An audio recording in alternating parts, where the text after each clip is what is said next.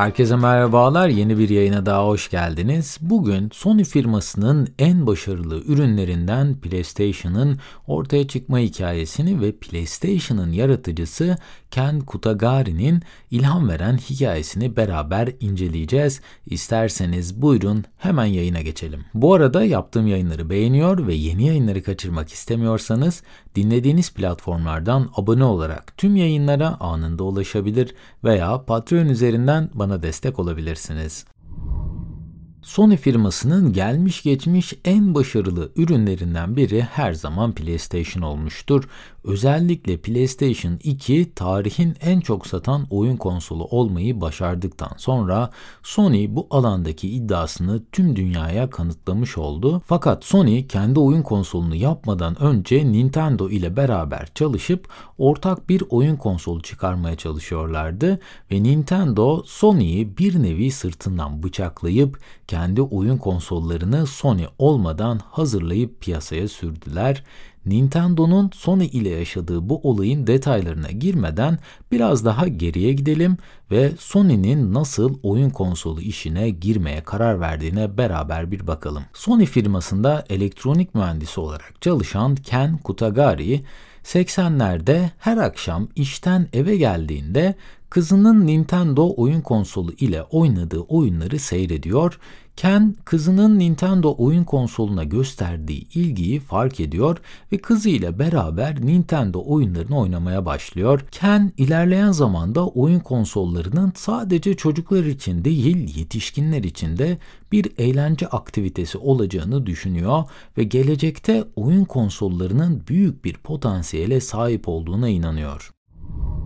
Bunun ardından kendi çalıştığı firmanın zaten hali hazırda elektronik cihaz üretiminde Japonya'da başta gelen firmalardan biri olması ve Sony'nin bu alanda başarılı bir ürün çıkarabileceğini düşünmesi Ken'in bazı adımlar atmasını sağlıyor. Ken Kutagari bütün özgüvenini toplayıp Sony'deki yöneticilerine oyun konsolu projesini anlatır fakat bunu duyan yöneticiler oyun konsollarının sadece bir oyuncaktan ibaret olduğunu ve Sony gibi bir elektronik devin çocuk oyuncağı üretmeyeceğini söylerler. Tam bu esnada ise Nintendo Super Nintendo adında piyasaya sürecekleri yeni oyun konsolu üzerinde çalışır ve güçlü bir ses yongası çipine ihtiyaç duyar. Ken tüm yönetim kurulu tarafından reddedilmiş olmasına rağmen Sony Dijital Araştırma Merkezi'nde kimseye haber vermeden gizli bir biçimde bu ses yongasını geliştirmeye başlar.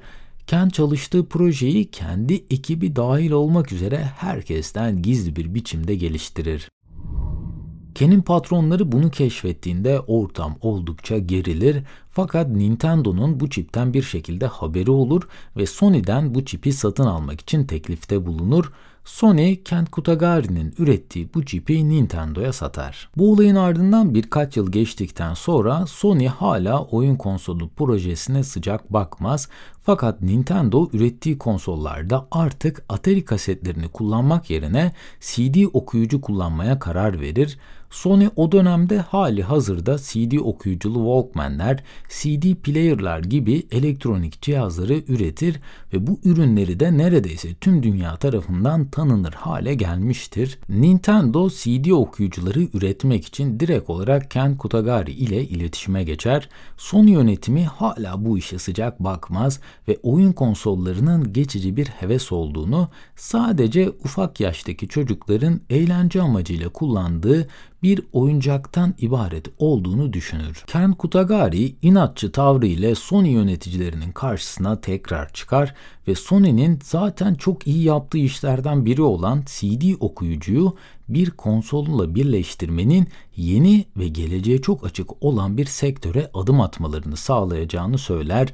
Sony yönetiminden pek çok kişinin olumsuz tavrına rağmen bir şekilde onayı alır. Nintendo ve Sony artık oyun konsolu üretimi için birlikte çalışan iki firma haline gelirler.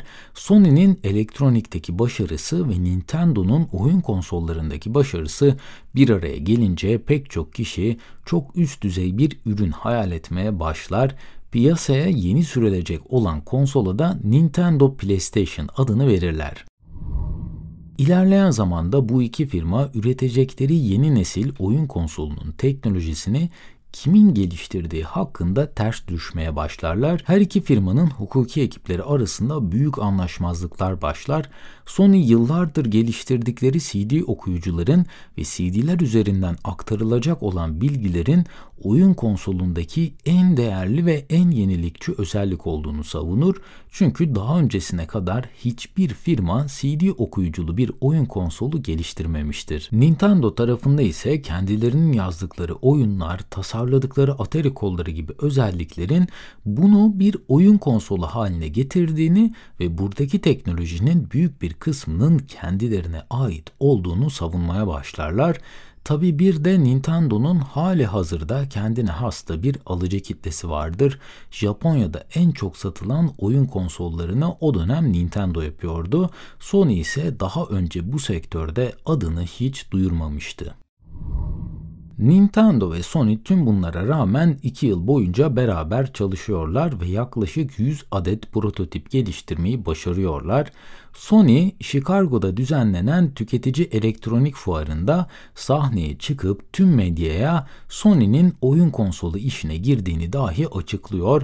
Fakat Nintendo yaptıkları sözleşmede geliştirecekleri oyunların tüm haklarının Sony'ye ait olacağını fark ediyor.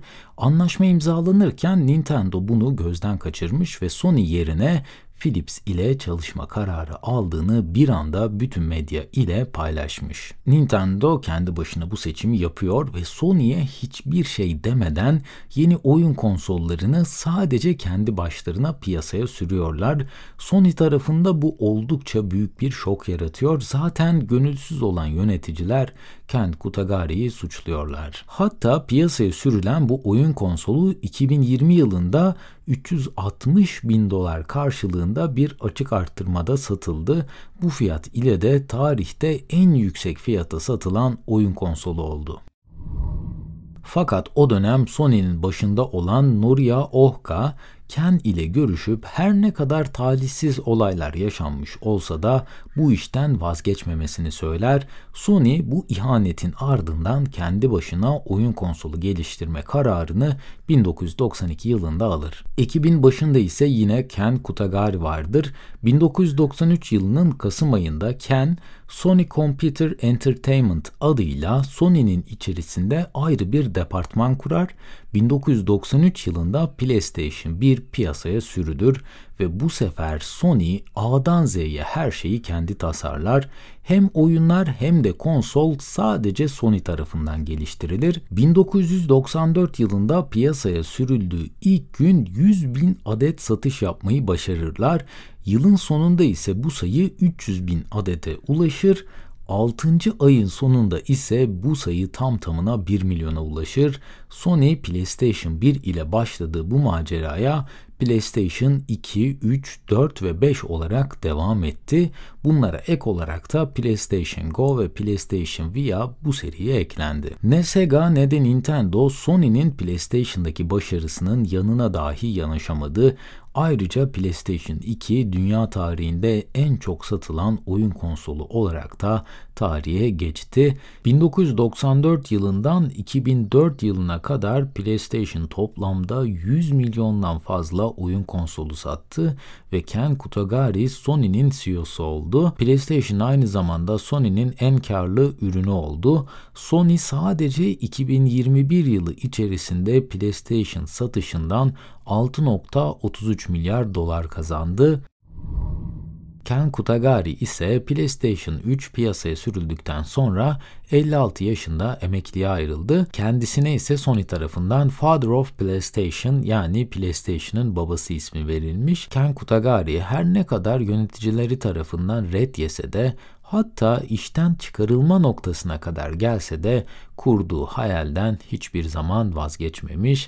Kendisi 2023 yılı itibariyle de 72 yaşında ve Tokyo'da emeklilik hayatını yaşamaya devam ediyor. Bu bölümde PlayStation'ın ortaya çıkıncaya kadar ne gibi zorluklardan geçtiğinden ve tüm bunları başarıyla aşan PlayStation'ın mucidi Kent Kutagari'den konuştuk. Umarım sizlere faydalı bilgiler sunabilmişimdir. Bu arada tüm yayının yazılı metnine ve yayında kullandığım kaynaklara açıklamalar bölümündeki link üzerinden ulaşabilirsiniz bulabilirsiniz. En kısa sürede yeni yayınlarda görüşmek üzere. Kendinize çok iyi bakın. Hoşçakalın.